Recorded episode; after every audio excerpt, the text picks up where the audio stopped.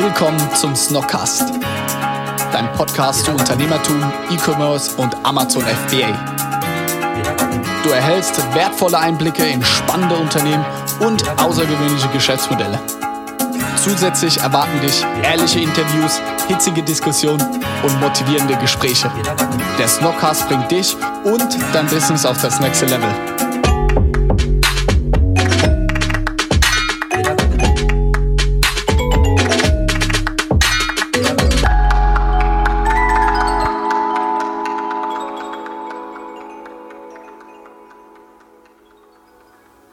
Ja, willkommen zu einer neuen Snockcast-Folge. Schön, dass ihr wieder eingeschaltet habt.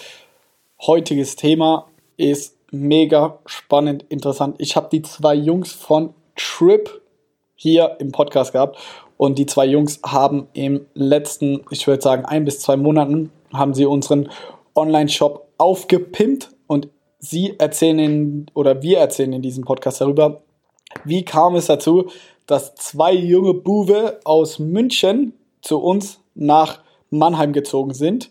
Wie haben wir uns kennengelernt? Und gegen Ende sagen wir auch ganz konkret, was haben wir in unserem Online-Shop angepasst, was haben wir verändert, sodass wir unsere Conversion Rate äh, um sehr, sehr viele Prozentpunkte ähm, erhöhen konnten. Es ist eine mega geile Folge geworden und an dieser Stelle möchte ich nochmal ein riesen, riesengroßes Dankeschön sagen an die zwei. Ich hoffe, Jungs, ihr hört das.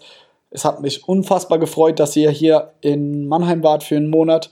Die zwei Jungs sind jetzt seit heute Morgen bzw. gestern sind sie weg. Ich habe schon, muss ich sagen, echt äh, jetzt keine Träne verdrückt, aber ähm, ey, heute ist irgendwie ein komischer Tag, es fehlt was. Es fehlt, wenn man ins Büro kommt, dass die zwei Jungs da sind. Äh, ich wünsche euch beiden, Fabi, Samu, fühlt euch angesprochen. Ich wünsche euch nur das Beste für die Zukunft. Werdet Berlin rocken. Ich glaube sehr, sehr stark an euch und ihr werdet noch sehr, sehr viel erreichen. Da bin ich mir sicher. Aber jetzt genug melancholische Worte. Los geht's mit der Folge.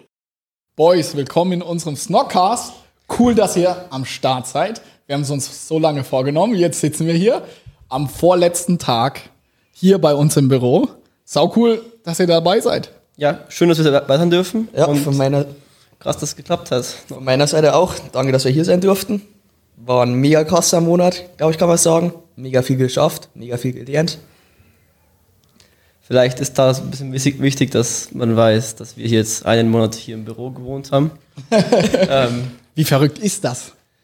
Ja, am Wochenende ist vielleicht schon ein bisschen crazy, wenn du um zwei in der Nacht noch den Club hörst unter dir, aber unter der Woche ist schon cool, weil du halt jeden Morgen aufgewacht wirst von Mitarbeitern, die dich motivieren. Also richtig geil. Ja, um ein bisschen vor in die Story zu gehen, so wie haben wir uns eigentlich kennengelernt und wie ist das passiert? Samu, kannst du das vielleicht aus deiner Sicht ein bisschen oh, erzählen? Ganz lustige Story, jetzt hole ich mal ganz weit aus. Und zwar waren wir Anfang März auf dem Startup-Event bei uns noch in Bayern sind da von jemandem, oder da hat uns jemand gesagt, Boys, geht's auf LinkedIn, macht da Content und kommentiert bei Leuten, wo ihr denkt, ihr könnt Value hinzufügen. Dann war ich in Griechenland unten und du hast irgendwas gepostet zu, welche Apps man bei Upsells oder so hernimmt. Und ich glaube, ich habe einen relativ langen Kommentar da lassen, was bei unserer eigenen Marke funktioniert hat mit Upsells. Das war halt, dass wir Doppelpack gleich beworben haben und das verkauft haben und wir haben bei dem anderen Store mal One-Click Upsells verwendet und das hast du, glaube ich, ganz interessant gefunden. Voll. Wie bist du auf mein Profil aufmerksam geworden? Ich glaube, ich habe auf LinkedIn Hashtag E-Commerce oder Hashtag Shopify durchgeschaut. Aber da war halt das Problem, da waren fast keine Posts, mal geile Comments drunter hauen hat können. Du warst, glaube ich, einer so von den ersten, der da wirklich geile Sachen gepostet hat. Ja, und deswegen finde ich unsere Story, wie wir so zusammengekommen sind, finde ich so verrückt, weil das so widerspiegelt an das, was ich glaube, was in den nächsten Jahren noch viel krasser wird. Dass man zum Beispiel wie jetzt in dem Fall, über LinkedIn Content rausgibt. Und ich poste viel und viele fragen mich auch immer, Johannes, warum postest du das? Warum dokumentierst du so viel? Und genau das ist mein Ziel, irgendwie gute Leute anzuziehen oder mich mit Leuten zu connecten und zu verbinden, die einfach richtig gut sind in dem, was sie machen. Und dadurch ist es ja auch dazu gekommen, dass ihr zwei Jungs irgendwie aus Bayern im Endeffekt jetzt hier einen Monat in Mannheim gewohnt habt. Ähm, Finde ich auf jeden Fall krass. Und zu der Story noch hinzuzufügen ist, dass ich, du hast es kommentiert und ich gucke mir eigentlich jeden an auf LinkedIn, der was richtig Nices kommentiert. So, wo ich weiß, okay, der hat sich auch richtig Mühe gegeben und daran kann ich mich noch erinnern. Du hast so einen langen Text gepostet. Dann bin ich aufs Profil gegangen, das weiß ich noch. Und dann, okay, Founder of Trip. Dann habe ich mir Trip angeschaut. Dann war das ein, so ein Online-Shop, wo Jeans drin sind. Könnt ihr auch gleich ähm, noch ein bisschen was dazu sagen. Bin ich drauf, habe gedacht, ey, die, der Online-Shop ist ganz nice so, aber jetzt nichts Krasses, wo ich gesagt habe, wow, aber in der Zeit habe ich mich sehr stark mit so Programmieren und so beschäftigt. Und dann bin ich in den Checkout gegangen, weil ich gucke mir immer, wenn ich auf einen neuen Shop gehe, vor allem, ich gucke mir erstmal alles immer mobil an. Also ich hole mein Handy raus und mache einmal den Bestellprozess durch, dass ich einmal gesehen habe, so wie die Customer Journey ist. Und dann war ich bei euch im Checkout und habe gesehen, okay, ihr habt viel Custom gecodet. Also so für die Zuhörer in Shopify, im Checkout kann man nichts oder fast nichts anpassen, nur über Umwege. Nur wenn man so ein krasses Ultra-Premium-Paket hat für 2000 Euro im Monat, sonst kann man da eigentlich nichts machen. Und euer Shopify Store hatte, hatte das. Und ich so, okay, die Jungs müssen es drauf haben, wenn man in so einem kleinen Shop, weil ich wusste, ihr könnt nicht so krass groß sein, dass ihr euch 2000 Euro im Monat leisten könnt. Ähm, und ihr habt trotzdem einen Customized Shop. Und dann habe ich gesagt, weiß ich noch, habe ich Samu geschrieben, direkt, ey Samu, lass mal telefonieren. Und dann da war ich zu dem Zeitpunkt war ich in Hamburg und dann habe hab ich morgens komplett verkatert, weil wir gerade auf der OMR-Messe waren, habe ich mit Samu telefoniert so ey, ich hatte den Call so verrafft, aber irgendwie war es dann nice und ich habe gedacht, Checkpot, ey, ich habe jemanden richtig guten gefunden. Ja, das weiß ich noch. Da haben wir irgendwie, ich glaube in Griechenland, was wir, wir haben ausgemacht, glaube ich, so früh morgens, hast du eigentlich gesagt. Ja. Dann irgendwie ist es auf 10, 11 mittags gegangen. Aber ich auch noch weiß, dann habe ich so gesagt, ich schau mal, was man bei euch noch alles so anders machen könnt. Hab irgendwie, glaube ich, so eine 30-seitige PowerPoint-Präsentation gemacht. In irgendwie einer Nachtschicht durchgearbeitet. Also am nächsten Tag komplett fertig, mit dir dann gecallt. Äh, Präsentation, Alter, war schon eine geile Nachtschicht, muss ich sagen. Also es war crazy, weil so aus meiner Sicht war, ey, ich schreibe den Dude mal an und dann schickt ihr mir auf einmal so eine Präsentation, was man alles besser machen kann.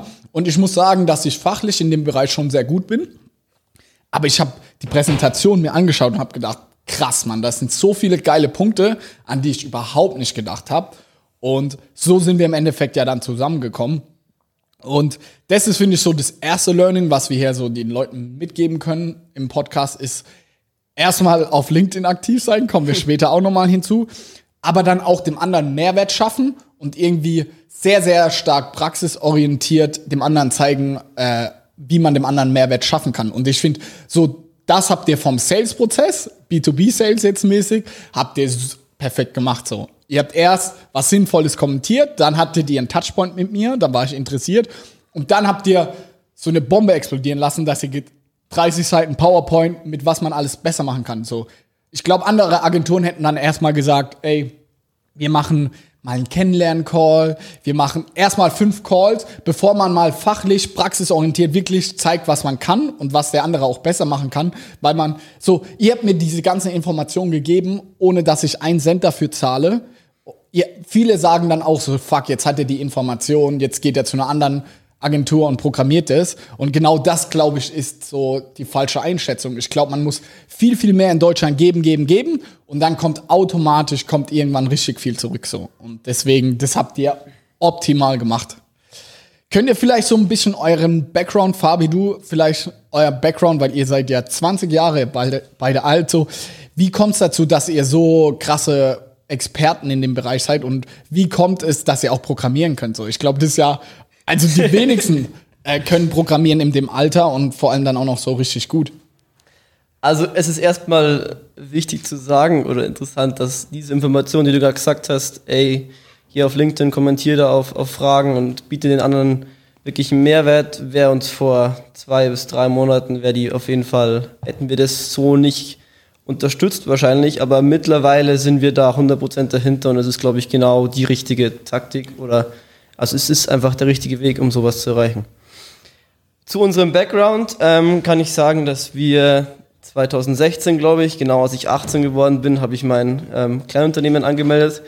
Ich denke, ich sollte hier nicht zu viel über unsere rechtlichen Aktivitäten sprechen, aber also auf jeden Fall haben wir ein Kleinunternehmen gegründet und haben dann unseren ersten ähm, Shop, bei dem wir ähm, Armbänder verkauft haben, die im Bereich Travel angelehnt waren, also so Travel Bracelets waren das und auch dann Uhren. Ähm, ja, das ist alles sehr gut gelaufen, bis wir dann gemerkt haben, ähm, also wir haben mit dem Modell Dropshipping verkauft, heißt, wenn ein Kunde bei uns gekauft hat, haben wir dann in, in China eingekauft und ähm, ja, jede Transaktion ähm, mussten wir mit unserer Kreditkarte zahlen und unsere Kreditkarte hatte leider nur 20 Transaktionen pro Tag, ähm, was auch für eigentlich circa jeden Mensch auf dieser Welt reicht, aber für uns halt nicht und äh, unser Bankberater war dann sehr ja, überrascht, als wir gesagt haben, so, wir bräuchten bitte mehr Transaktionen und nicht mehr Limit.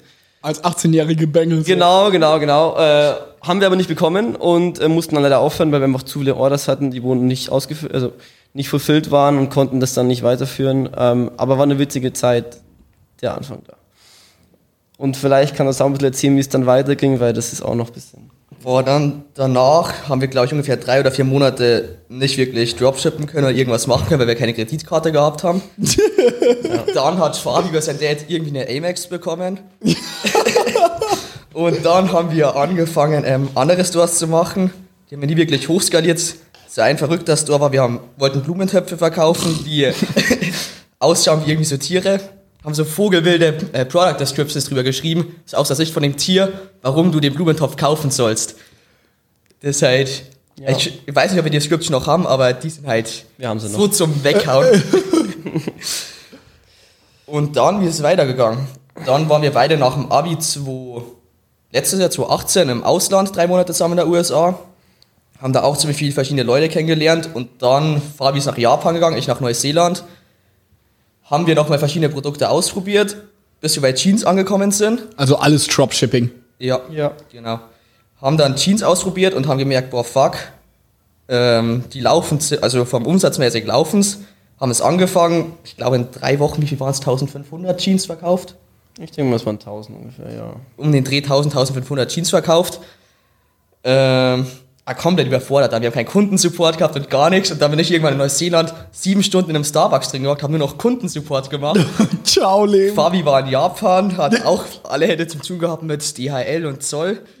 Also da muss man auch dazu sagen, dass ich in Japan ähm, Skilehrer war und mich dann der DHL oder der Zoll, wer auch immer, ähm, angerufen haben, wo denn das Paket äh, oder wann das Paket abgeliefert werden soll und ich halt im Skiunterricht war und die äh, das waren meistens Chinesen, weil in Japan sind da viele Chinesen beim Skifahren, ähm, waren teilweise nicht so ja, amused drüber, dass da irgendwie ich die ganze Zeit telefoniere. Ja. Und dann, was wir dann mal gemacht haben, wir haben uns mal alles ausgerechnet und dann ist aufgefallen, dass es halt ein Nullgeschäft war mit den Retouren, die wir absolut nicht eingerechnet haben. Und dann sind Zollkosten oben drauf gekommen noch. Dann haben wir beide gesagt, gut, lass uns das Ganze richtig machen, aus China mit Dropshippen aufhören und nach Portugal gehen und da richtig produzieren und eine eigene Marke drauf ausbauen. Weil wir haben auch so gemerkt, boah, die Jeansqualität, wo wir jetzt sogar in Deutschland waren, ist jetzt nicht so mega geil. Mhm. Ist auch nicht, wo es jetzt so dahinter stehst. Jetzt haben wir die ersten Samples, ich glaube vor einem Monat, zwei Monaten bekommen aus Portugal und warten jetzt gerade auf die Lieferung, die hoffentlich Mitte September kommt. Also, um das mal zusammenzufassen, ihr seid so als Dropshipper gestartet, so wie Felix und ich, ähnlich wie Amazon FBA, ist einfach, um das glaube ich auch nochmal für alle klar zu machen, wie es Fabi erklärt hat, man hat einen eigenen Online-Shop, zum Beispiel mit Jeans, dann kauft jemand bei dir eine Jeans, aber im Endeffekt kaufst du dann selbst bei einem chinesischen, auf AliExpress ist es meistens, kauft man das Produkt dann und schickt es direkt zum Kunden an seine Adresse. Somit der große Vorteil, man hat keine eigene Ware und ist super flexibel. Und im Endeffekt muss man sich nur um den eigenen Online-Shop kümmern und auch um die Ads und natürlich auch Kundenservice, aber sage ich mal, man hat kein, nicht die ganzen Logistikprobleme etc. Im Optimalfall. äh, so kriegt der Kunde direkt von dem Hersteller kriegt die Produkte zugeschickt. Und gerade dieses Geschäftsmodell ist, glaube ich, in den USA kranker Hype. Also das machen so, so viele. In Deutschland weiß ich ehrlich gesagt nicht. Könnt ihr vielleicht ein paar Sätze zu sagen? Ist es in Deutschland auch richtig groß? Boah, also bei Vibe nicht so wie in der USA. Wir sind ja auch drauf gekommen durch Videos aus der USA, also ganz wo der Trend angefangen hat. Weil in Deutschland gibt es vielleicht zwei, drei größere YouTuber, die da in dem Bereich was machen, auch Dropshipping. Wobei ich mich mit dem Bereich auch nicht mehr beschäftige, weil ich halt persönlich nicht mehr wirklich an Dropshipping glaube. Ist zwar cool, dass man die ganzen Skills lernt, aber man kann halt richtig viel Scheiße machen damit, ohne dass man es weiß. Weil du kriegst meistens Informationen nicht, die du brauchst, mit allem Rechtlichen etc. Also ist für uns, uns Stillschweigen bei der Seite, weil wir haben da so viele Fehler gemacht. Ja, Also, an der Stelle finde ich super interessant die Entwicklung, weil ihr ja jetzt auch von einem Geschäftsmodell, das einen gewissen Hype hatte, geht ihr jetzt hin und wollt ein richtiges Unternehmen aufbauen mit Trip, mit eurer Jeans-Marke. So, was sind da für euch die Gründe, dass ihr sagt, okay, wir wollen jetzt nicht nur irgendwie dem nächsten Trend hinterherlaufen, sondern ey, wir wollen irg irgendwie einen Mehrwert schaffen oder ein Unternehmen aufbauen, das auch wirklich mal Leute eingestellt hat, mal wirklich einen Kundensupport hat, geile Jeans, geile Qualität. So, wie kommt ihr dazu? Weil ich gerade diesen Trend, sage ich auch gleich noch ein paar Sätze zu, gerade diesen Trend sehe ich auch immer mehr bei uns im Geschäftsmodell Amazon FBA. Ja, also dem Trend wollten wir eigentlich nie lange folgen. Es war eigentlich immer ein Mittel zum Zweck, ähm, weil ohne viel Kapitalanlage oder mehr wie wir hatten, konnten wir äh, eigentlich nichts ähm, ansatzweise Vergleichbares aufbauen und deshalb war das das richtige Modell für uns, um extrem mit, also mit we- wenig Kapitalanlage zu starten, aber wir wollten das nie also so weiterführen. Es war schon immer die Idee dahinter, ey, ich will ein Unternehmen aufbauen, was wirklich, wo wirklich was dahinter steht. ich jetzt sagen, so der krasse Trend, dass wir auch gesagt haben, dass wir Drip irgendwie so einstampfen mit Dropshipping, war, dass wir halt langfristig was machen wollen. Weil wenn du jetzt so Dropshipping-Stores anschaust, so, wenn du aus dem Bereich kommst, dann weißt du, dass so ein Dropshipping-Store normalerweise maximal ein Jahr existiert. Danach gibt's die nicht mehr. Weil dann hast du irgendwann so viel schlechte Kundenbewertungen. Ich weiß nicht, ob du Trustpilot kennst, Ja, ja. aber so alle großen äh, Dropshipping-Stores haben so nach einem halben Jahr 500, 600 Ein-Stern-Bewertungen bei Trustpilot. Und Krass. das zerhaut dich halt richtig irgendwann. Ja. Und so, wollten, so wollen wir halt nicht enden. Wir wollen halt sagen, wir haben ein geiles Produkt und eine geile Marke, die dahinter steht. Ähnlich wie es bei Snox dann der Fall ist, dass ihr ein eigenes Café oder so aufmacht. sondern einfach wirklich so eine geile Community dahinter auch hat. Geil. Ist ja, ich find's cooler, wenn du dich wohin stellen sagst und sagen kannst, boah, das ist meine Marke, das habe ich erschaffen. Wenn es ein Dropshipping-Store hast, keine Qualität, kein Kundensupport, dann gehst du nicht und sagst, boah, das habe ich erschaffen. Deswegen zeigt auch ähm, dir fast kein Dropshipper seinen Store oder seinen Instagram-Account, weil man sich dafür eigentlich so ein bisschen schämt. Ähm, und ja, das ist nicht was, wo wir hint- dahinter stehen auf jeden Fall. Finde ich super geil, so da eure Erfahrung, weil genau das gleiche ist gerade so im Amazon FBA-Bereich. So die letzten zwei, drei Jahre war es so ein krasser Hype um so, im FBA-Bereich nennt man das so Cashflow-Produkte, dass man einfach geguckt hat, wie bei euch im Dropshipping, ey, welches Produkt funktioniert, was trendet gerade, was ist ein Bestseller-Rang weit vorne, was kann ich besser machen und einfach nur Sales abgreifen, so den anderen Sales wegnehmen und gucken einfach, dass man da auscasht. Und jetzt sieht man auch, dass so viele Leute, mit denen wir damals angefangen haben, entweder komplett aufhören und jetzt in die Beratung gehen oder einen anderen Bereich machen, weil sie halt merken, okay, es ist immer wieder das Gleiche und es ist langweilig und es ist scheiße, wenn ich mich einfach irgendwas verkaufe, was so scheiße ist oder eine schlechte Qualität hat, dass man da nicht dahinter stehen kann. Und auf der anderen Seite sieht man halt die Leute, wie ihr es auch gesagt habt im Dropshipping, es ist ein Hype und man kann auch Umsätze erzielen, aber es ist so schwer am Ende des Tages auch mal Geld zu verdienen, vor allem auch so Geld zu verdienen, dass man damit eine Familie und alles ernähren kann. So, das ist bei vielen FBLern aktuell geht's noch, aber ich glaube in der Zukunft wird es noch viel mehr. Das ist nur linke Tasche, rechte Tasche, so, weil die Leute ihre Kosten nicht im Blick haben und immer nur gucken, ihren Umsatz zu steigern, drehen die Werbung aus, auf und merken dann, ey, merken gar nicht so, ey, ich verdiene gar kein Geld. Deswegen sehe ich da enorme Parallelen zwischen diesem Dropshipping und Amazon FBA-Bereich. Weil im Endeffekt verkaufen beide irgendwelche China-Produkte, die meistens auch noch gleich sind. Ja. Neben Trip habt ihr ja auch eure Trip Agency. Auch hier starke Parallelen zu uns mit Snox und Snox Halting. Wie ist da eure Historie oder wie kam es dazu, dass ihr sagt, ey, wir wollen jetzt neben Trip, so euer Jeans-Marke, die ihr jetzt Schritt für Schritt aufbauen wollt, wie kommt es dazu, dass ihr auch noch eine Agentur habt und andere, wie zum Beispiel uns Snox unterstützt? Ähm, also der Grundgedanke dahinter ist irgendwie ein Jahr alt. Also wir haben circa alles schon durch. Wir wollten auch schon mal Amazon FBA machen. Echt? Ja. Was für ein Produkt? Ähm, Sonnenbrillen. Sonnenbrillen, Holzsonnenbrillen. Also es war noch ich mit einem anderen Freund, aber die sind dann vom Zoll aufgehalten worden und äh, ja. Der Zoll mag dich. Ja, ich muss meine Nummer mal ändern. Aber ähm, wir haben schon alles durch und auch dieses Agentur, ähm, Webdesign-Agentur ähm, machen, waren wir auch so in dem Hype dabei. haben dann für ähm, Cafés, glaube ich, ein paar Webseiten gebaut und äh, haben, hatten dann irgendwie, waren dann zu sechst. Äh, ja, das war aber sehr schnell, wo wir uns dann, wo wir dann gemerkt haben, das macht uns keinen direkten, das macht uns nicht direkt Spaß.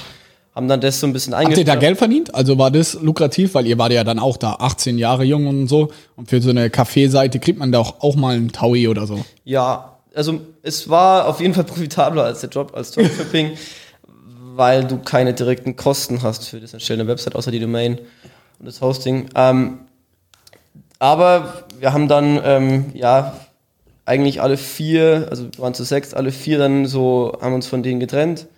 Von Ähm, den zwei erstmal. Ja, okay. Wir haben uns erst von zwei getrennt, ähm, wollten dann zu vier äh, zwei GmbHs gründen, haben dann doch zu dritt äh, zwei GmbHs gegründet, sind jetzt dann aus einer raus und sind jetzt, haben jetzt zu zweit eine GmbH. Ähm, Okay. So ist die Agentur eigentlich und jetzt ähm, machen wir eigentlich nur noch, also das ist eigentlich durch den Johannes so ein bisschen gekommen, ey, wir fokussieren uns jetzt auf die Conversion Rate Optimierung von Shopify Stores. Ja.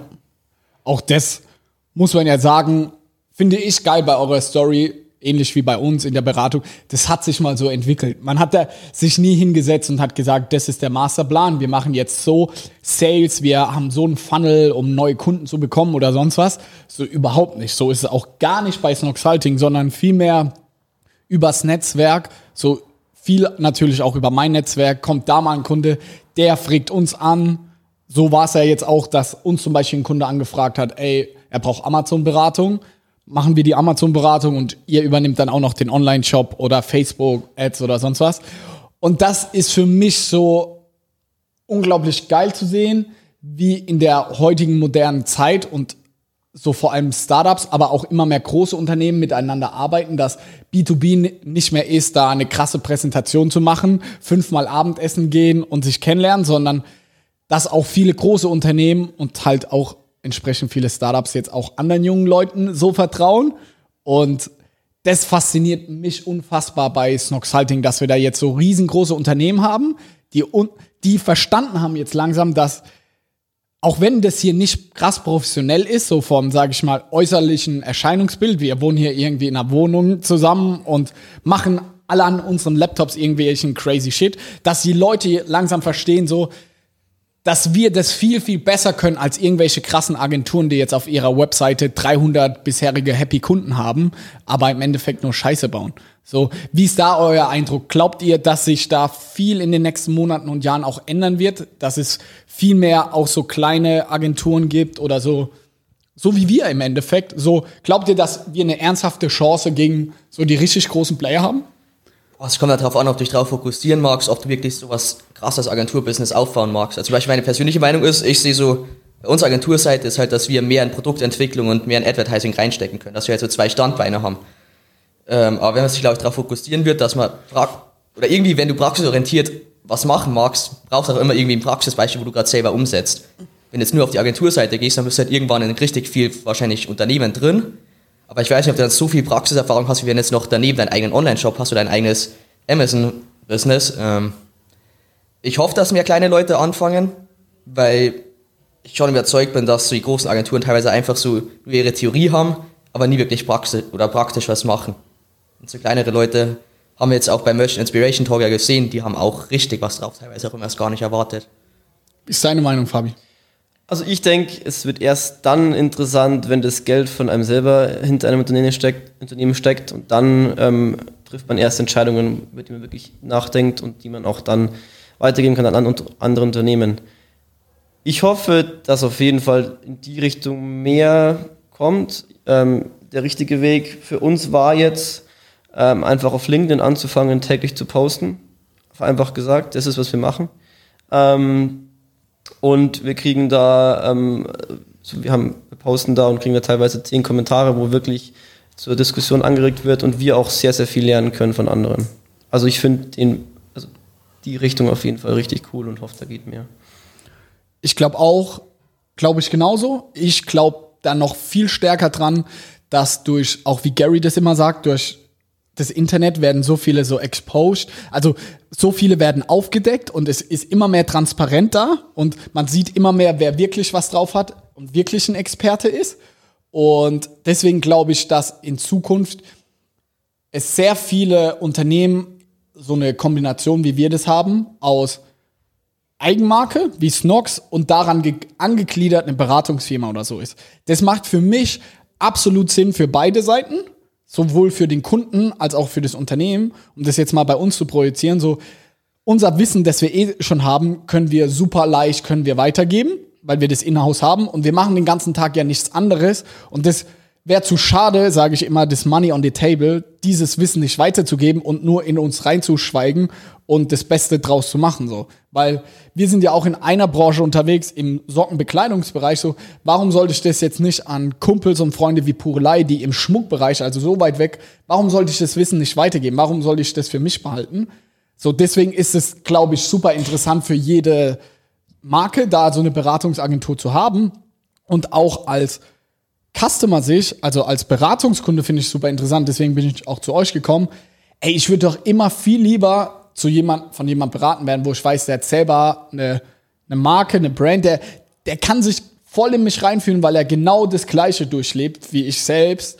Und deswegen glaube ich, wird sich da sehr, sehr viel shiften. Und wir haben jetzt aus Noxalding so seit einem Jahr, anderthalb ungefähr. Und am Anfang war es echt schwer. Vor allem Beratung, eh, am Anfang kommt man nicht so ins Rollen. Aber wir merken jetzt so, wie sehr unsere Kunden das feiern, dass wir so praxisorientiert sind und dass wir jede Woche kommen, ey, wir haben jetzt bei Snox was ausprobiert, so, setz es doch auch und bei uns hat es super funktioniert. So, und auch was für riesengroße Unternehmen da inzwischen auf uns zukommt, finde ich einfach geil so und ich glaube, da wird viel, viel passieren. Wie kommen wir mal, sage ich mal, jetzt zum Content-Bereich? Ähm, wir haben ja jetzt, wir arbeiten zu dritt jetzt, würde ich mal sagen, zusammen Zeit zwei Monaten, sowas würde ich sagen. Ein Monat lebt ihr jetzt hier. Ich glaube, Mai war es, oder? Kommt das hin? Mai, Juni? Also Mai also ich glaube so Mai Center und dann, glaube ich, ist losgegangen. Genau, also es hat angefangen, dass ihr so eine äh, Seite für uns designt habt, aber jetzt so sehr, sehr intensiv, dass wir auch viel testen etc. ist jetzt, würde ich sagen, so seit zwei Monaten. Ja. ja. Lasst uns mal ein bisschen Content hier raushauen. Also wir für, zur Erklärung, wir versuchen aktuell gemeinsam unseren Shop sehr conversion optimiert, also auf Deutsch gesagt verkaufspsychologisch irgendwie zu optimieren, sodass, wenn ein Kunde auf unserer Website ist, dass er mit einer möglichst hohen Wahrscheinlichkeit auch wirklich was kauft. Und vielleicht kannst du mal, Fabi, zwei, drei Beispiele nennen, auch gerne im Detail, so was wir bei uns im Snox Shop verändert haben und was für einen krassen Impact es hatte. Ja, auf jeden Fall. Ähm, also ich fange mal vielleicht mit was ganz Banalen an, was viele auch immer kritisiert haben, wo wir aber ein groß, also sehr coole, also haben wir große Veränderungen gesehen. Das ist einfach die Buttonfarbe des Add-to-Card-Buttons. Ähm, kann sich ja jeder gerne mal anschauen im Shop. Ist ein Orange, ähm, ein bisschen ein mattes Orange. Ähm, haben wir von Schwarz eben ursprünglich auf jetzt eben dieses Orange ähm, geändert und haben dadurch echt ähm, eine krasse Veränderung sehen in der Conversion Rate. Sind dann nochmal weitergegangen und haben gedacht, ey, ey, wir müssen das noch ein bisschen auffälliger machen. Ähm, so ein bisschen ein, ein, ein helleres Orange, also was noch mehr raussticht, genommen und das ist dann wieder völlig ähm, in den Keller gegangen. Ähm, wo man merkt, da ist schon was dahinter ähm, mit der Farbe, mit Farbpsychologie auf jeden Fall. Was wir ja auch in dem Zusammenhang gemerkt haben, dass diese, ich nenne es mal Akzentfarbe, diese Akzentfarbe macht super Sinn, dass man das dann in allen Schritten im Online-Shop auch einheitlich gleich hält. Auch das hat ja enorme Conversion-Steigerungen gebracht. Also bedeutet ja. konkret, wir machen die Button auf der Produktseite, also in den Warenkorb legen, ist die gleiche Farbe wie wenn man in den Checkout geht, also wo man zur Kasse, sage ich mal, geht. Das ist immer der gleich, die gleiche Buttonfarbe. Somit weiß der Kunde unterbewusst immer, okay, wenn ich auf diese Farbe drücke, komme ich einen Schritt näher, so dieser rote Faden. Auch das finde ich super wichtig und das ist auch eine Sache, die ich bei sehr, sehr vielen Online-Shops einfach sehe, dass die nicht konsequent durchgezogen ist. Ja, ja, definitiv. Und vor allem auch die Farbe dann zu oft verwenden. Also wir versuchen wirklich die Farbe nur einmal in jedem Schritt zu verwenden. Ähm, also wirklich egal ob jetzt da der Newsletter oder irgendwas, also ich würde wirklich die Priorität auf das setzen, was den Kunden weiter zum, zum Kauf bringt. Ja. Genau, und nicht, wie du es gerade gesagt hast, beim Newsletter anmelden, da noch die Farbe, da noch die gleiche Farbe, so dass diese Farbe auch gar nicht mehr so die Wirkung hat. Was haben wir noch, Samu, hast du noch was im Kopf? Was haben wir noch verbessert, was Der irgendwie Grund, warum du große uns überhaupt Veränderungen hat? angesprochen hast, glaube ich, ist ein ziemlich großer, nämlich der Checkout. Stimmt, das war das aller, Das allererste, war das allererste. Und zwar, was wir da gemacht haben, wir haben standardmäßig bei Shopify hast du ja im Checkout so fünf verschiedene Schritte, die angezeigt werden. Wir haben es aber mit dem Code geschafft, dass du einfach nur eine Bar aus drei Schritten hast. Das zeigt halt dem Kunden einfach, dass es viel schneller geht. Dann, was wir eben noch gemacht haben, wir haben einen Timer reingemacht, der halt so sagt, dein Warenkorb ist nur für die nächsten 10 Minuten reserviert, dass der Kunde auch wirklich weiß, oh fuck, es könnte sein, dass eventuell ausverkauft ist oder dass die Größe nachher nicht mehr verfügbar ist. Und dann eine Sache, die beim Shopify Checkout auch normal fehlt, ist, dass eben die ganzen Zahlungsanbieter ab dem ersten Step schon angezeigt werden, was wir gemacht haben. Wir haben eine kleine Trust Badge erstellt mit allen Zahlungsanbietern, die wir haben, unten eingefügt. Und dann sieht halt der Kunde sofort, wenn ein Checkout reinkommt, okay, ich kann mit dem und dem zahlen, habe ich gerade meine Kreditkarte da oder habe ich das da, kann er sofort entscheiden, ob er weitermacht oder nicht. Dann, was wir auch gemacht haben, ganz unterm Kaufen-Button, ist jetzt, dass wir mal ganz zum Schluss beim letzten Schritt ähm, auscheckt, die AGBs und Widerrufsbelehrung und Datenschutzhinweis zur Kenntnis genommen hat. Was standardmäßig bei Shopify auch noch ist, dass du einen Bestätigungsstep drin hast. Den kannst du aber nur rausmachen oder rechtlich sicher rausmachen, wenn du davor einfügst, dass damit die, also durchs Klicken auf den Kaufen-Button die AGBs bestätigt werden. Und das ist halt nochmal ein Step weniger für den Kunden. Ne? Normal halt brutal viel nochmal abdroppen, also Leute im Checkout verlassen. Ich glaube, wir verlieren 0,6% im Checkout nur noch. Ja, das ist richtig krass. Da ist, finde ich, so die Headline im Checkout. Aus meiner Sicht gerne, was ihr denkt, so weniger ist mehr. Dem Kunde, der Kunde muss so schnell und einfach wie möglich, sage ich mal, ähm, den Checkout abschließen können. Und ich finde, das ist die riesengroße Gefahr, wenn man sich mal viele Shops anschaut, dass es super durcheinander und kompliziert ist. Wenn man zur Kasse geht, muss man erst drei Accounts gefühlt erstellen und mit Facebook-Login und so unsere Philosophie, wir versuchen, dass der Kunde fast gar keine Barrieren hat, dass auch so Sachen wie Autofill automatisch ähm, alles abgedeckt ist, dass wir Express-Checkout alles haben. Und der zweite Punkt im äh, ähm, Checkout, der ganz wichtig ist, was auch Samu gerade angesprochen hat, ist ähm, Vertrauen, Trust, dass man mit entsprechenden Symbolen der Zahlungsanbieter oder auch der Versanddienstleister, die man kennt, wenn man da ein DHL-Symbol sieht, ah, das kenne ich. Das ist kein China-Store, der jetzt mit keine Ahnung was verschickt, sondern nee, DHL kenne ich. Okay, hier kann ich per PayPal zahlen, ich habe einen PayPal-Account, gar kein Problem. Das sind alles Sachen, glaube ich, an die denkt der Kunde vielleicht gar nicht krass aktiv, wenn man im Checkout ist, aber unterbewusst sieht er irgendwie PayPal und dadurch hat er schon das Gefühl, ey, ich bin sicher, weil ich habe irgendwie Käuferschutz oder ah, ich kann hier mit Rechnung kaufen, also ich kann mir das Produkt erstmal anschauen. Ich glaube, das sind so die zwei sehr, sehr wichtigen Sachen, die man im Checkout machen sollte. Weniger ist mehr und versuchen, viel Trust aufzubauen. Und das muss man bei uns sagen. Ähm, deswegen schaut euch gerne mal bei uns den Checkout an. Ich glaube, viel besser kann man das nicht machen, ohne da jetzt eingebildet zu sein. Aber wenn wir unsere Daten anschauen, ist überhaupt nicht inzwischen im Checkout, wenn die Leute mal da sind, dann, wie du gesagt hast, 99 Prozent checken dann auch wirklich aus. Das größere Problem ist, dass sie erst gar nichts in den Warenkorb legen, beziehungsweise dann den Checkout-Prozess starten. Das ist ja der größte Pain von uns auch gerade, dass die Leute den Checkout-Prozess starten. Ja, Da verlieren wir noch 50% von allen Leuten, die was im Card geaddet haben. genau. Fabi, was haben wir oder woran sind wir vielleicht auch gerade dran, um gerade diese Rate zu erhöhen? Vielleicht hier nochmal zur Erklärung. Was wir uns anschauen immer ist die verschiedenen Steps und dass wir da alle auf einer Höhe reden. Nochmal, es gibt die Add-to-Card-Rate, also die, ähm, wie viel Prozent der Leute, die zum Beispiel auf unserem Boxershort sind, haben auch wirklich was in den Einkaufswagen gelegt. Dann gibt's noch, wie viel haben, die was in den Einkaufswagen gelegt haben, wie viele Leute davon sind dann auch wirklich in den Checkout. Und vom Checkout spricht man erst dann, wenn man die an Adresseingabe in diesem, sage ich mal, Feld ist. Und was ich eben alles erklärt habe, ist wirklich sehr auf den Checkout bezogen. Und da muss man bei uns sagen, dass wir fast keine Leute verlieren, die wirklich mal dabei sind, ihre Adresse einzugeben. Das größere Problem, und da kann Fabi jetzt gleich noch ein paar Sätze zu sagen, ist, die Leute sind auf der Produktseite, aber dass sie überhaupt etwas in den Warenkorb legen, so daran arbeiten wir gerade am meisten, weil da klemmt der Schuh, glaube ich, noch am meisten, beziehungsweise da haben wir noch am meisten Luft nach oben, um da was rauszuholen.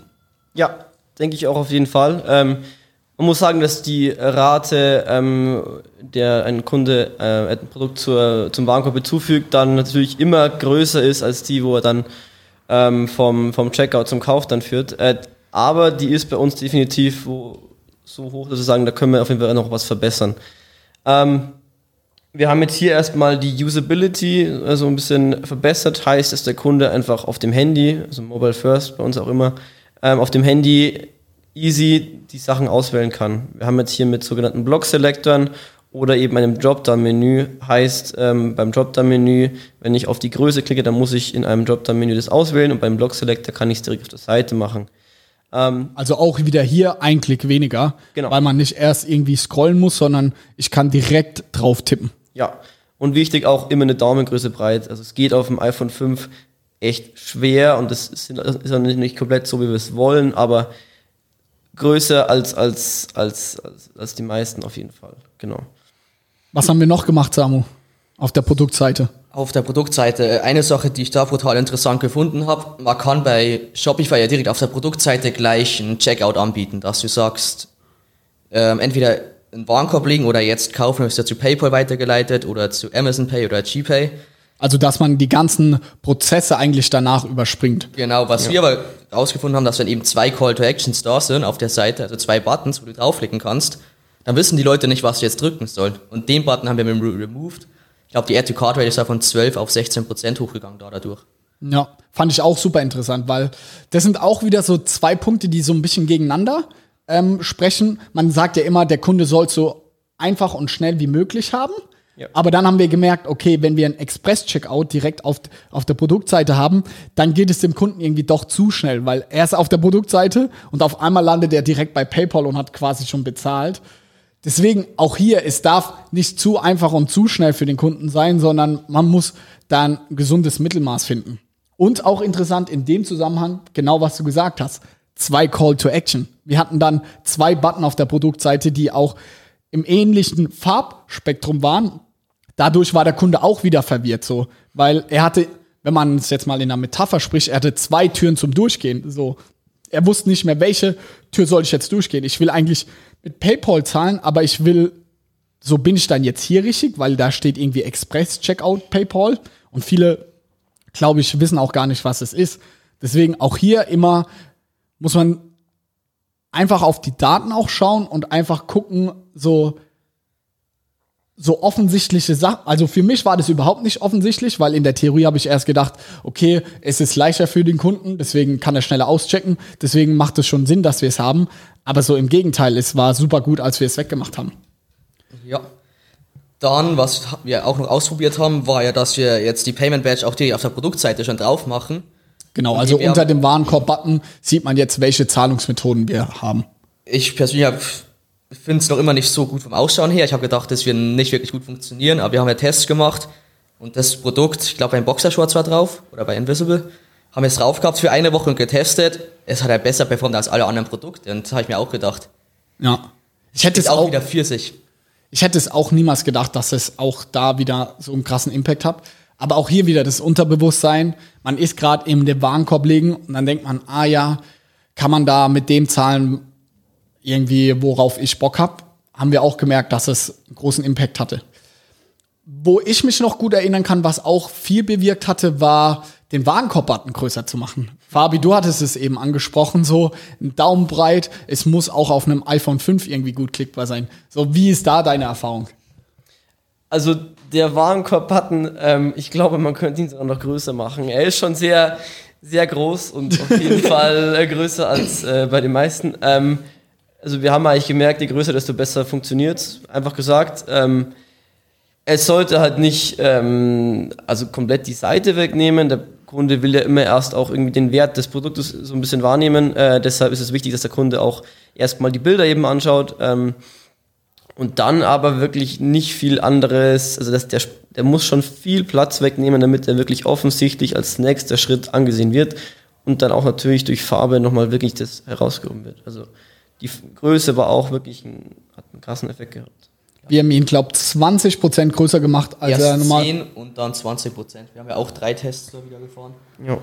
Also, ich, das finde ich einfach so geil. Wie man mit so einer kleinen Maßnahme wie den Button einfach größer machen und mal eine Farbe ändern, was das für einen Einfluss hat. Ich glaube, die Leute, das ist denen einfach gar nicht bewusst, wie viel so etwas bringt. Also das hat bei uns echt, also wir haben gemerkt, dass wir einfach deutlich mehr verkaufen durch diese kleinen Maßnahmen, die man wirklich auch selbst sehr schnell umsetzen kann. So, das finde ich einfach geil. Ich würde fast sagen, dass wahrscheinlich die krassesten Maßnahmen waren. Der Warenkorb-Button, wenn du mal die ganzen Daten anschaust Jetzt die anderen Sachen, die wir gerade machen, ist hier wirklich dann so High-Levels, da wo du denkst, gut, da geht es um 0,5, 0,6 Prozent nochmal. Also die kleinen Änderungen hauen halt schon nochmal 1, 2 Prozent nach oben immer. Ja. Was, ich kann mich noch erinnern, Sticky Add-to-Card-Button, der hat auch was gebracht. Zwar nicht direkt für die Conversion Rate, das ist schwer zu sagen, weil man weiß ja nicht, ob die Leute dann nach oben scrollen und dann reinlegen. Aber wir merken, er wird super oft genutzt. Vielleicht, Fabi, kannst du das nochmal kurz erklären? Was ist ein Sticky Add-to-Card-Button? Ja, ähm, klar. Also Sticky Add-to-Card-Button hat die Funktion, dass wenn ich, ähm, wenn der normale Add-to-Card-Button auf der Produktseite äh, nicht mehr angezeigt ist, wenn, wenn ich zu weit runter scrolle, also bei uns nur auf dem Handy, dass man ihn nicht mehr sieht, dann ähm, kommt von oben eben ein neuer Add-to-Card-Button rein, der wo ähm, Sticky, also immer auf der Seite bleibt, egal wie weit ich runter scroll. Ähm, hat einfach den Effekt, wie gesagt, der, der nächste Schritt ist hier nicht ähm, drei Sekunden Scrollen entfernt, sondern einfach direkt äh, da und die Leute wissen auch, wo sie draufklicken müssen, durch die Farbe und auch durch die Größe. Der ist genau, also fast genauso groß wie auf der Produktseite und hat genau die gleiche Farbe natürlich und hat super gut bei uns funktioniert.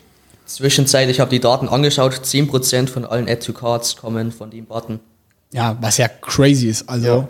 Und die App kostet keine Ahnung. Das ist eine App, die ist auch in fünf Minuten installiert. Kostet, ich weiß nicht, fünf Gar Dollar. Gar nichts? Das ist kostenlos. So, also auch das, wenn man einen Shopify Store hat, Sticky Add to Card, glaube ich, heißt die App sogar. Bei Uplinkly. Wie heißt genau. die? Bei Uplinkly, glaube ich, irgendwie sowas. Okay. Findet man, glaube ich, sofort, wenn man Sticky Card sucht im Shopify App Store.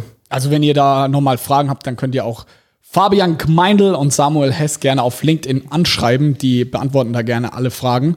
Ähm, habt ihr noch was ich ja, okay. was. A-Plus-Content, Boxershorts. Genau. Was das ist A-Plus-Content? A-Plus-Content kommt ja ursprünglich von Amazon, ist so zusätzlicher Content auf den Produktseiten. Wir haben es gleich jetzt auch auf dem Online-Shop gemacht. Das heißt, wir haben zum Beispiel das Foto von dir und Felix genommen und einen kurzen Text drunter geschrieben, dass man einfach euch persönlich auch sieht, wer hinter der Marke steht. Ähm, man muss auch sagen, bei Boxershorts hat halt auch abnormal funktioniert im Vergleich zu den anderen. Ja. Man muss sagen, im August geht jetzt gerade die Conversion Rate durch so ein Sommerloch runter. Ja. Ich glaube, da war es irgendwie so, dass so durchschnittliche, also das Durchschnittswert, den es runtergegangen ist, die Conversion Rate in der Woche war irgendwie bei 8, 9 Prozent. Ja. Aber irgendwie A-Plus-Content bei Boxershorts hatte nur minus 1 Prozent. Ja. Halt 9 Prozent Unterschied zu den anderen Produkten. Ja. Und deswegen haben wir sie bei allen Produkten eingepflegt. Man muss sagen, es ist noch immer irgendwie so ein MVP, also noch nicht die fertige Version. Ja. Da kann man definitiv noch was verbessern. Aber wer daran schon sieht, wie krass das funktioniert, weil einfach ihr dahinter steht und die Leute im Gesicht sehen. Ja. Ja, fand ich auch eine krasse Erkenntnis so. Also, um das nochmal zu verdeutlichen, ist einfach in der Beschreibung haben wir noch zusätzliche Bilder und nicht einfach nur Fließtext. Und das muss man einfach sagen heutzutage. Kaum noch jemand liest Texte durch. Ja, drauf hat einfach keiner Bock, sondern man guckt sich die Bilder an. Und gerade hier finde ich es spannend, dass, das sehen wir über Hotjar, super Tool übrigens, ähm, dass irgendwie 15 bis 20 Prozent der Leute, die auf der Produktseite sind, sich diese Beschreibung mit Bildern entsprechend anschauen. Und genau was Samu gesagt hat, so der, der Hauptpunkt und das, was wir als erstes zeigen, sind so Felix und ich, die Gesichter. Und jetzt auch mal die Brücke irgendwie zu ähm, Facebook-Ads zu schlagen sind wir jetzt hergegangen und haben unsere Retargeting-Ads, also Leute, die auf unserer Seite waren, aber nicht gekauft haben, spielen wir jetzt auch mit meinem Gesicht, wo ich dann sage, hey, ich bin Johannes, der Gründer von Snox. Und die Leute haben, auch wenn sie sich nicht direkt erinnern, aber das Unterbewusstsein so, ey, das Gesicht habe ich doch schon mal irgendwo gesehen. Und zwar auf der Produktseite. Und so hat man wieder einen Branding-Effekt und Wiedererkennungseffekt, wenn auf, je, auf einmal ähm, eine Ad von mir zu sehen ist. Und gerade heute habe ich mit Josh die Ads ausgewertet. Unsere Retargeting-Ads laufen so gut wie noch nie. Also auch da glaube ich, dass es einen großen Einfluss hatte, dass wir diesen A-Plus-Content, also die Bilder in die Beschreibung mit unseren Gesichtern gemacht haben. Also finde ich sehr, sehr geil. Haben wir noch was, was wir so, Samu hat es ja vorhin schon gesagt, wir sind aktuell so dran, am so wirklich Next Level Shit und nochmal, sage ich mal, einen draufzusetzen.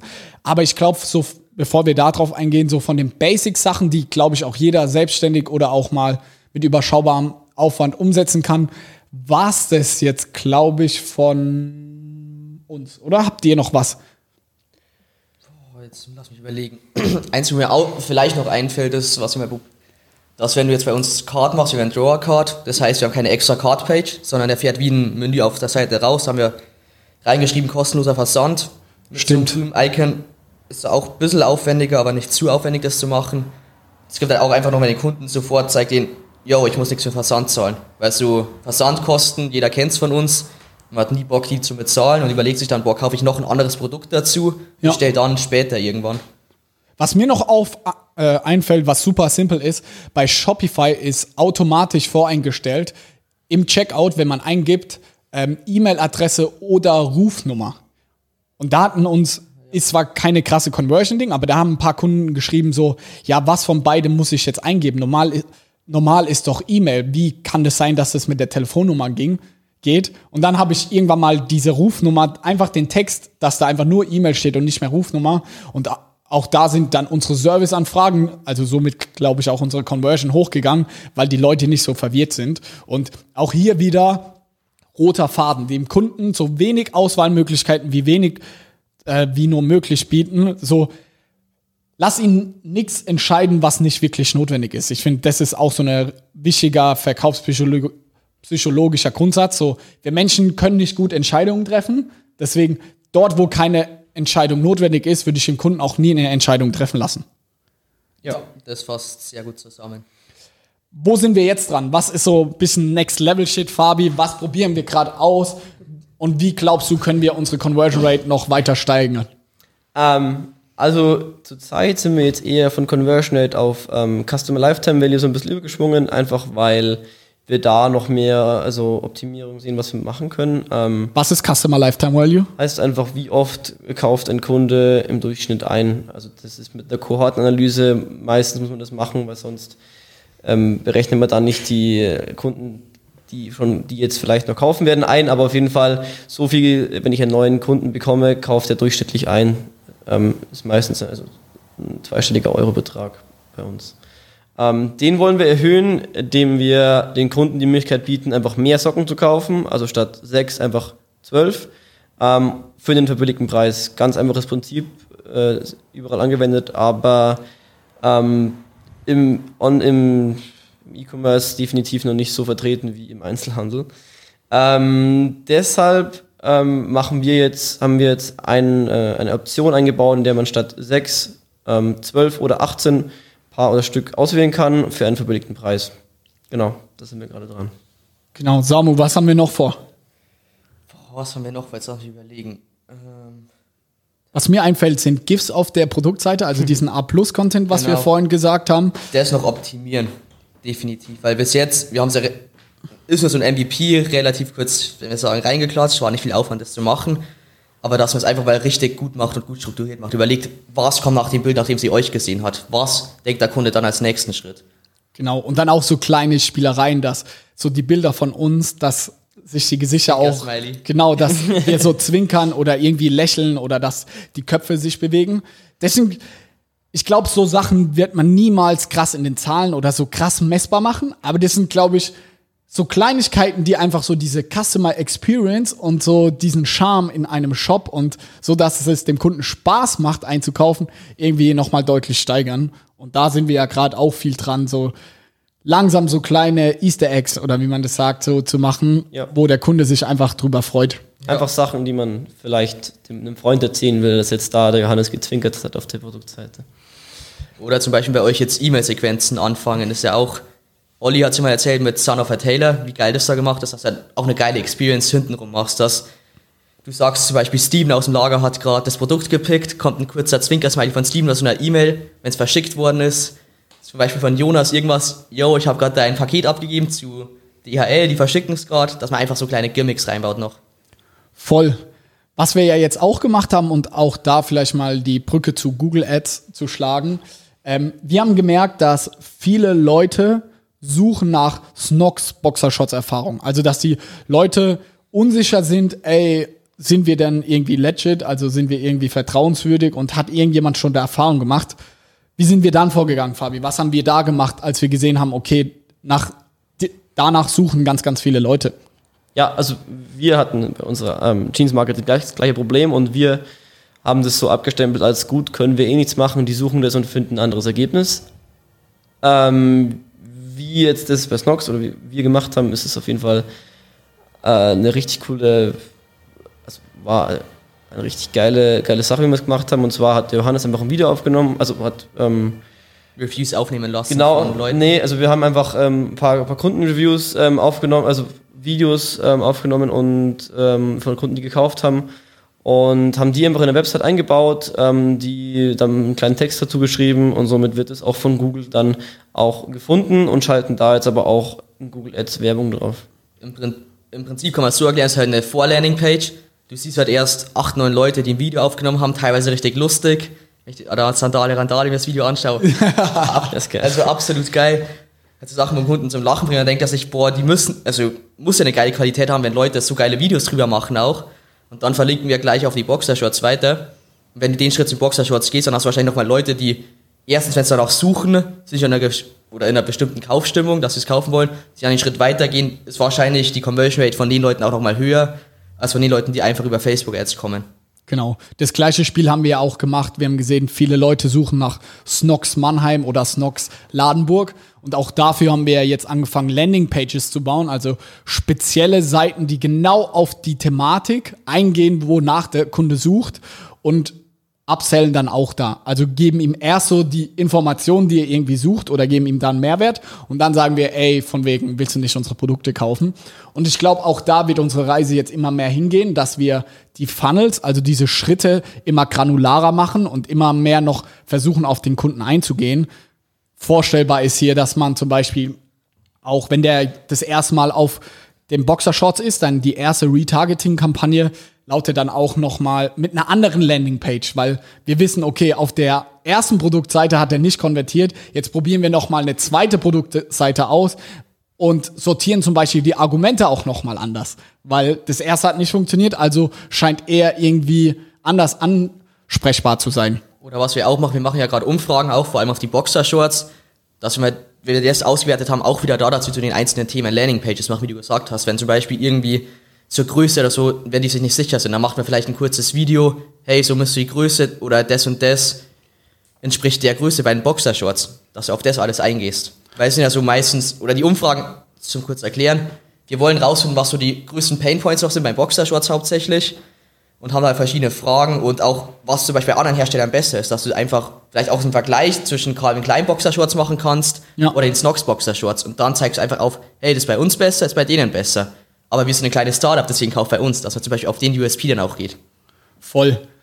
Ich glaube, um mal jetzt so noch weiter zu denken, ich kann mir sehr gut vorstellen, dass wir so nächstes Jahr auch mit so richtig krankem Scheiß anfangen.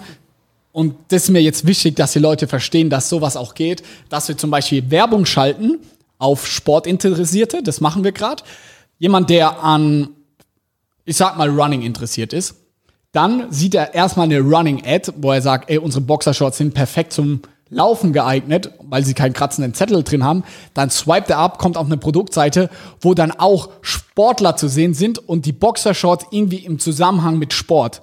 Und dass man dann unterscheidet mit verschiedenen Themenbereichen. Wenn der, wenn der Laufen interessiert ist, dann sieht er eine Produktseite, wo nur Läufer drin sind. Aber wenn der zum Beispiel ähm, Beauty oder ein E-Sportler ist, dann sieht er seinen E-Sportler auf einmal auf der Produktseite mit unseren Boxershorts da, schicken, äh, da sitzen. Und so kranken Scheiß kann man heutzutage machen. Genauso, dass man zum Beispiel unterscheidet, wenn eine Frau auf unserer Webseite ist, dann sieht die Webseite, ist der Add-to-Card-Button vielleicht nicht gelb, sondern rosa, weil man weiß, weil wir rausgefunden haben, ey, Frauen konvertieren besonders gut in rosa und nicht in gelb und ich finde, dass das ein unfassbares Potenzial ist und ich glaube, viele denken jetzt so, oh, ist voll eklig, aber für mich ist es Magie, wie krass man mit der Technologie heutzutage so diese Experience und muss man auch sagen, den, den Kunden einfach im positiven Sinne beeinflussen kann. So, Wie seht ihr das beide jetzt so zum Abschluss von dem Podcast so? Was fasziniert euch so daran und was treibt euch da einfach an, auch jetzt so Next Level Shit zu machen? Willst du anfangen oder? Ich finde halt einfach geil, was du halt alles machen kannst, weil du hast so viele Daten ne? und zum Schluss dein Ziel ist ja immer, dass du irgendjemanden zum Konvertieren bringst. Für mich ist halt so, ich bin so relativ zielorientiert, ich mag immer was abhaken. Ich setze mir irgendwie so gewissen Punkt bei der Conversion, den ich zum Beispiel erreichen mag. Und wenn ich dann weiß, ich habe die Daten und kann das nochmal hernehmen und kann noch mehr personalisieren, weil generell, ich glaube, je besser du was personalisierst, desto mehr sympathisierst du dich damit ja auch und desto eher wirst du kaufen. Und ich finde es halt einfach cool, das so zu gestalten, dass jemand dann einfach kauft, weil es so geil personalisiert ist, weil die Experience so geil ist. Ja, vor allem auch so unterbewusst, so ohne dass er es selber rafft. Aber wie krass man den eigentlich in diesem Moment äh, beeinflusst. Das finde ich auch krass bei Facebook und Instagram eigentlich. Das sind ja nur Suchtmaschinen eigentlich. Ja. auch perfekt optimiert. Wenn du ja. überlegst, ist Instagram auch nur so ein Endprodukt oder ein Produkt, das sich andauernd weiterentwickelt, wo nur Leute da sitzen, die auch in Anführungszeichen Conversion Rate Optimization machen, die schauen halt, dass du länger auf der Plattform da bleibst, damit Facebook und Instagram noch mehr Werbung schalten können. Voll. Fabi, was treibt dich an? Was fasziniert dich an dem Ganzen so? Also, ich denke, bei mir ist es einfach die Idee dahinter, dass ich vor meinem PC sitze und damit ähm, auch mit den Posts irgendwie eine Menge Leute erreicht, die dadurch ähm, einfach besser verkaufen können, ähm, einfach mit Leuten in Kontakt komme, wo ich, wo ich nie für Möglichkeiten hätte, dass die mich um Rat bitten, ähm, einfach mit den Leuten einfach verbundener werden und nicht nur in meinem ja, früheren Heimatdorf äh, mit äh, ja, ein paar tausend Leuten da einfach mit der ganzen Welt verbunden zu sein, finde ich einfach echt geil. Und da ist E-Commerce, finde ich, perfekt dafür. Ja, da Fun Fact, so, ihr habt in eurem Team irgendwie einen Inder, der Sachen für euch programmiert. So, wie krass ist das in der heutigen ja. Zeit? Wie geil ja. ist diese Zeit, in der wir leben? So, wir sind kleine Jungs, die dir in großen Firmen was zeigen und arbeiten mit Leuten auf der ganzen Welt zusammen. So, wie verrückt ist das bitte? Das ist absolut krank. Wenn man auch sieht, zum Beispiel vor allem jetzt LinkedIn, das ist ja wir zwei Vollchaoten aus irgendeinem Dorf mitten in Bayern ähm, kriegen da halt teilweise bis zu 10.000 Füße auf unsere Posts und wir denken uns, Alter, wie kriegen wir 10.000 Posts von echten Leuten auf unsere LinkedIn-Posts? Ja. Das ist halt so in dieser Zeit. Ich finde es geil, dass es immer mehr darüber kann man diskutieren, aber dadurch wird es viel mehr Leuten durch das Internet ermöglicht, irgendwie erfolgreich zu sein oder äh, sich aufmerksam zu machen. So, so Underdogs, wie wir es auch sind und immer noch waren, äh, haben jetzt die Möglichkeit, irgendwie Kontakt zu allen Leuten auf der, auf der Welt zu erreichen und irgendwie da richtig, richtige Profis in dem Bereich zu werden, in dem wir sind und dass es den Leuten auch zeigen und dass sie das mitbekommen, weil früher, wenn man, wärt ihr wahrscheinlich in eurem Dorf geblieben, hätte da so vor euch hin irgendwelche Sachen programmiert. So heutzutage kannst du es der Welt mitteilen und dich einfach mit Gleichgesinnten dann umgeben. Ja, wo, letzte Frage, immer bei uns im Podcast. Wo steht ihr in fünf Jahren so? Was wollt ihr erreichen? Was ist euch krass wichtig so? Was, wenn wir in fünf Jahren nochmal den Podcast machen, was würdet ihr uns dann gerne erzählen? Also mein Ziel ist ganz klar, den, den E-Commerce äh, grün zu machen. Heißt einfach, wir wollen eine Marke, also wir persönlich wollen eine Marke aufbauen, die wir komplett ohne irgendwelche CO2-Stöße Jeans verschickt, ohne Plastik und so weiter, wollen eine geile Customer Experience schaffen und einfach ein richtiges Imperium ähm, im E-Commerce aufbauen.